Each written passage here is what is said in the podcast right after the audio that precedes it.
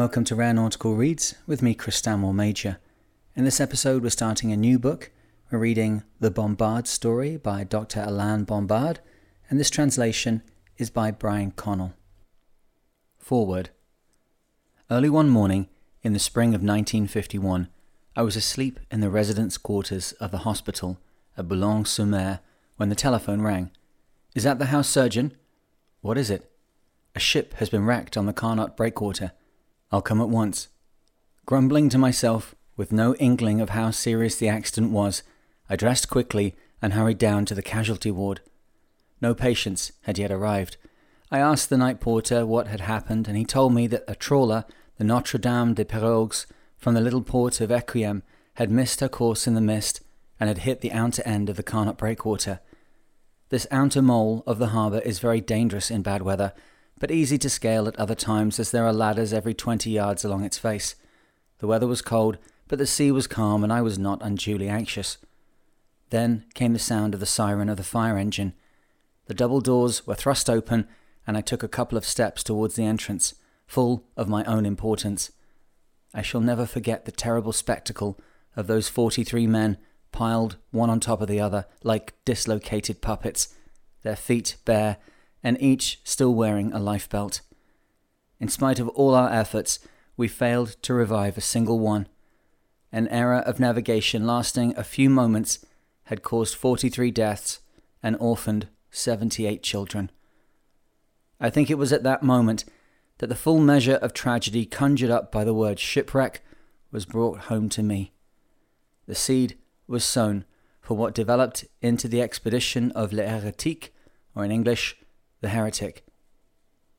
Shipwreck became for me the very expression of human misery, a synonym for despair, hunger, and thirst. Boulogne alone lost between a hundred and a hundred and fifty fishermen every year, and I discovered that throughout the world in time of peace, more than two hundred thousand men and women suffered the same fate. More than a quarter of them, having survived disaster and reached the boats, died afterwards in mortal agony. For some time I had made a study of the resistance of the human organism to privations and had convinced myself that it was possible for an individual to survive beyond the limits normally assigned by the physiological science. I had paid particular attention to the case histories of political deportees, prisoners, and undernourished populations, but with my background as a doctor, for whom the teachings of science remain a dead letter unless they can find practical application, my theoretical studies only seem to lead to the question what use can be made of this knowledge? The problem of shipwrecked survivors found its natural place in such a study. It had one special characteristic. The external conditions contributing to this particular form of human misery were not, as in the case of prisoners and the like, due to the malice of man, about which nothing can be done, and nor were they due, like the famines of the Far East, to natural disasters, such as drought, against which one can do very little. They depended on a natural element, dangerous without doubt, but nevertheless rich enough in the necessities of life to ensure survival until the arrival of aid or the sighting of land. There are nearly 200 times as many living organisms in a cubic foot of water as in the same amount of earth, and although the sea represents a constant danger to the shipwrecked man, it is not malicious, and it is certainly not sterile. The conquest of fear and the search for sustenance should not present insurmountable difficulties. That was my basic premise as far as the environment was concerned. I had also become convinced that in their studies of the capacity of the human organism to survive in such circumstances, the physiologist had not made enough of willpower and its influence on physical reactions. It is only necessary to recall the fasts of Gandhi the polar expeditions of Scott and Amundsen, and the voyage of Captain Bligh, who lived for forty days on eight days' provisions, sustained by his hate for his mutinous crew.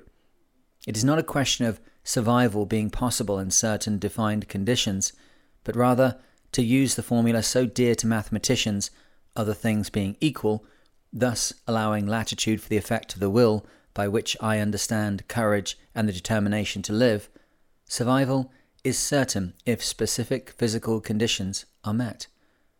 I turn back to my statistics again, Could nothing be done to save these 50,000 people who die every year in lifeboats, and if so, what? At first, the classic stories of shipwreck, which I then began to study, seemed to rule out the possibility of any additional factor turning the scale. The frigate La Medusa was lost on the 2nd of July 1816 on a sandbank about a hundred miles off the African coast. 149 of the survivors, passengers, soldiers, and a few officers, had to trust themselves to a hastily constructed raft towed by the ship's boats. The tow broke in circumstances which have never been explained, and the raft was abandoned to the fury of the Atlantic. There were six barrels of wine and two of fresh water on board, but the raft was not sighted again until twelve days later. By then, there were only fifteen survivors, ten of whom died shortly after rescue. On the 15th of April, 1912, the liner Titanic hit an iceberg in the North Atlantic and sank in a few hours. When the first relief ships arrived, three hours after the liner had disappeared, a number of people had either died or gone mad in the lifeboats. Significantly, no child over the age of 10 was included among those who had paid for their terror by madness and for their madness by death. The children were still at the age of reason. These examples confirmed for me the overwhelming importance of morale. Statistics show that 90% of the survivors of shipwreck die within three days, yet it takes longer than that to perish of hunger and thirst. When a ship goes down, a man's whole universe goes with it. Because he no longer has a deck under his feet, his courage and reason abandon him. Even if he reaches a lifeboat, he is not necessarily safe. He sits, slumped, contemplating his misery, and can hardly be said to be alive. Helpless in the night, chilled by sea and wind, terrified by the solitude, by noise, and by silence, he takes less than three days to surrender his life. How many castaways through the ages have become stiff and sudden corpses, killed not by the sea, not by hunger or thirst, but by their own terror. I became convinced that most of them had died long before the physical and physiological conditions had of themselves become fatal. How was one to combat despair, a far more ruthless and efficient killer than any physical factor? Part 1 The Plan Takes Shape. Chapter 1 Sponsor.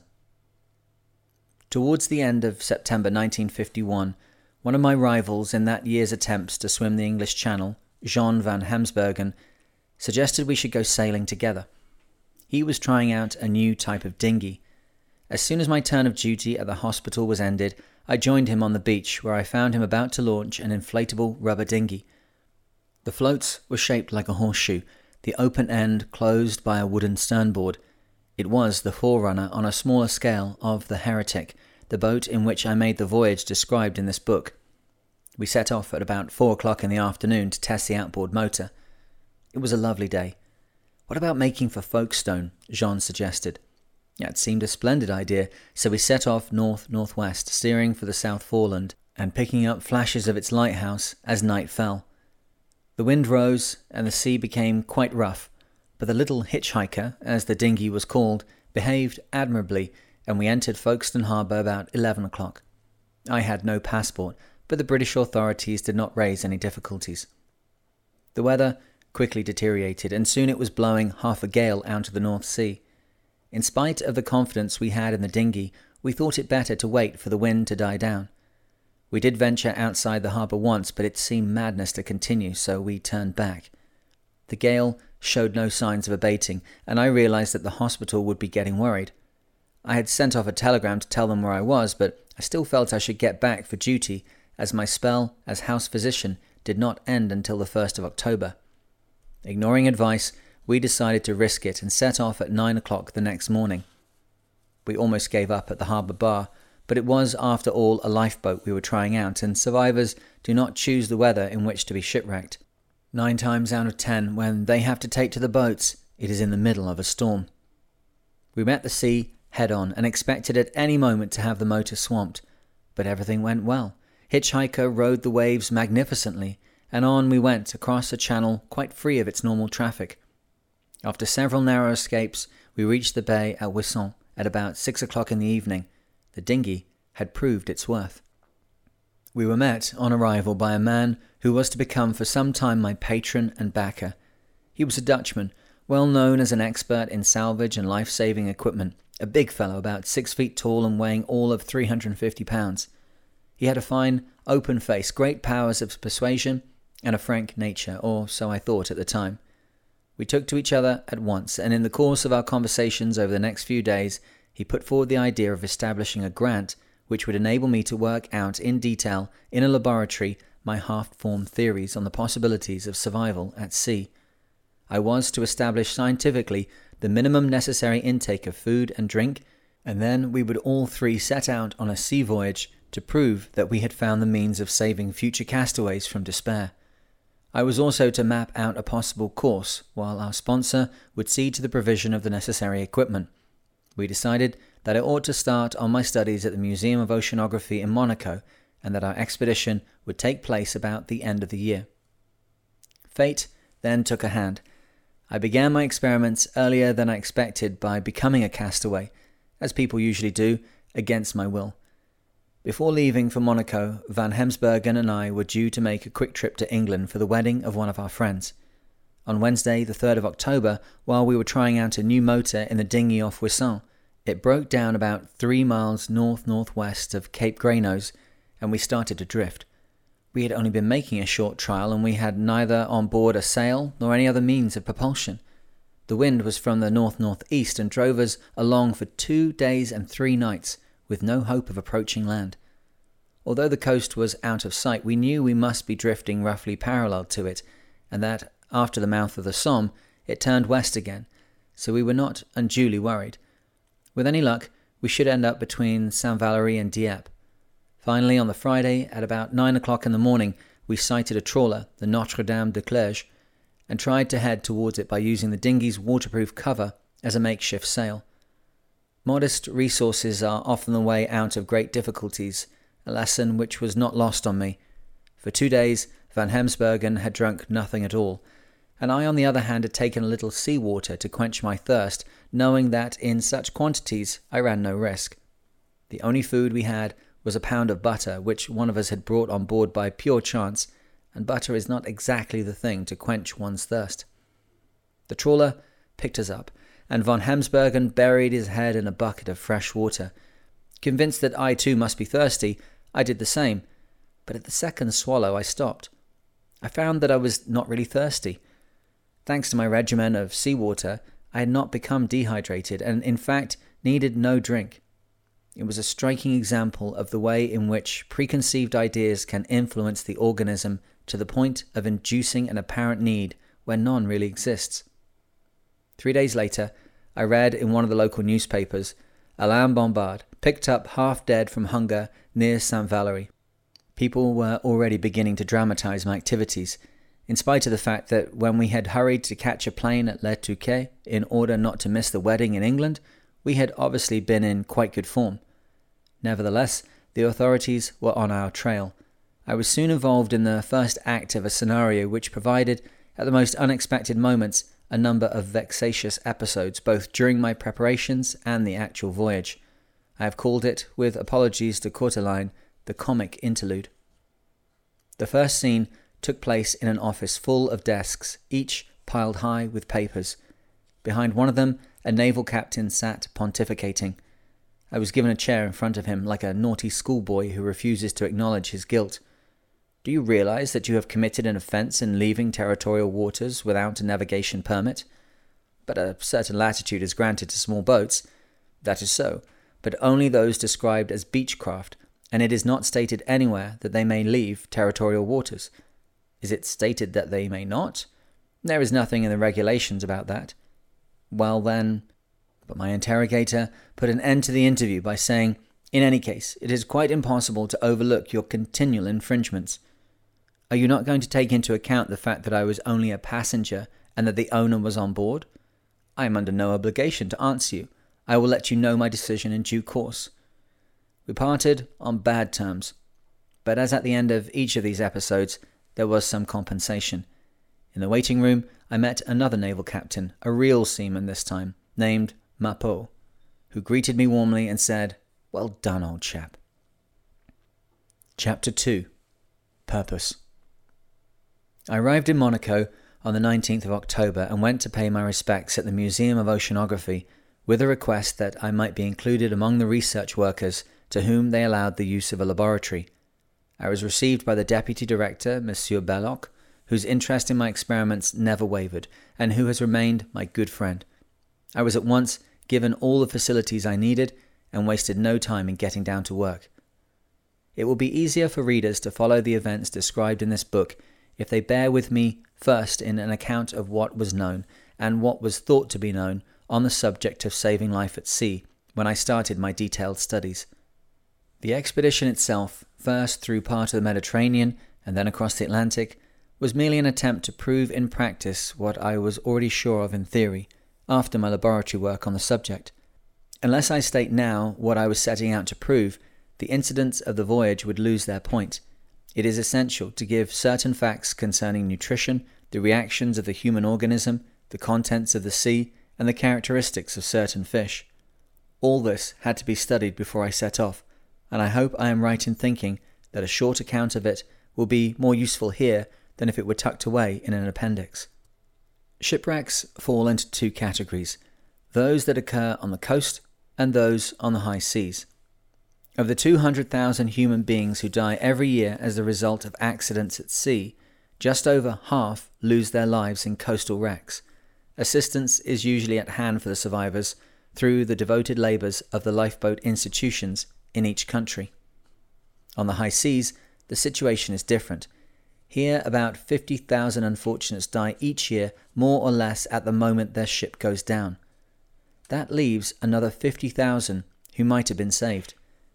They, in their turn, fall into two categories. There are two sorts of ship.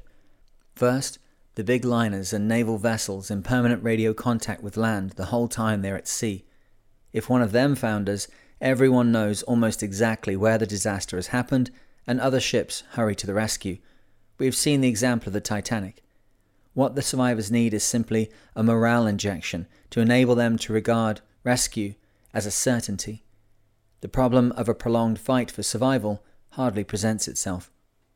Then comes the other types of vessel cargo boats, tramps, deep sea trawlers, fishing boats, and yachts.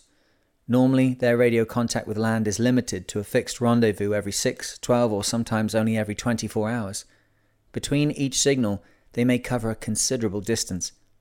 If something happens to them, their exact position is difficult to determine and the lot of the survivors is correspondingly grim. These are the men and women who are always uppermost in my thoughts and whom my experiment was designed to assist. To my dismay, I discovered that relatively little is done for them. If their ship goes down, they are considered as lost. Only in the most favourable circumstances does a search last for as long as ten days, and even then very little hope is entertained of sighting them. After ten days, it has become usual to abandon the search on the grounds that there is no longer any hope of finding them alive. The explanation given is that neither human being nor equipment can be expected to hold out longer than that. My object was to give these unfortunates a better chance of reaching land. Several thousand widows less per year seemed to me an objective fully justifying the risk of one life. My research work came under five headings. I looked up every possible reference on number one, the history of previous shipwrecks and the lessons to be learnt from them. Number two, the case histories of survivors. Number three, fish and their chemical composition. Number four, the various methods of catching fish. And number five, the study of favourable winds and currents. At the same time, I tried out on myself in the laboratory various experiments with abnormal food while Van Hemsbergen, who had come to join me, concentrated chiefly on the study of the best type of craft for our purpose. The whole ground had to be carefully covered. Over a period of six months, the day's work varied from the chemical analysis of seawater to a minute study of the various types of plankton, together with a laborious analysis of the chemical composition of different species of fish. I took as my basic premise the fact that although a lifeboat or life raft may in theory be equipped with every conceivable type of apparatus, much of it might have been washed overboard by the time it was required. almost on the first day, I managed to turn up a basic document in the latest issue of the Bulletin des Amis de Musée Oceanographique.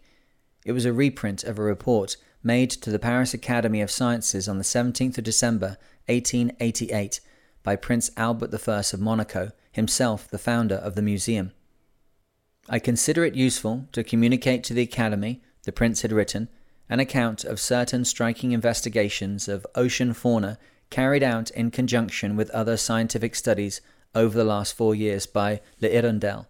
Experiments over 1888 proved conclusively that an abundance of sea fauna could be caught during the night hours. A fine silk net with an opening of about eight feet, towed on the surface for about half an hour, always brought in a considerable quantity of fish, and about four and a half inches of edible organic matter. A simple landing net of the same material, about 20 inches wide, plunged at night into one of the shoals of jellyfish often encountered in the Atlantic, would bring up about one cubic inch of the small crustaceans Hyperia lateralii, which are usually to be found in their company. In the Sargasso Sea, there is a whole family of marine life to be found hidden amongst the fronds of the floating seaweed in this area. It is made up of both crustaceans and fish, in even greater quantities than those just mentioned, but they are often not perceived at first glance because of their similarity in colouring to the weeds themselves. During the months of July and August 1888, L'Hirondelle made a study of the occurrence of tunnyfish up to a distance of 600 leagues to the west and southwest of Europe.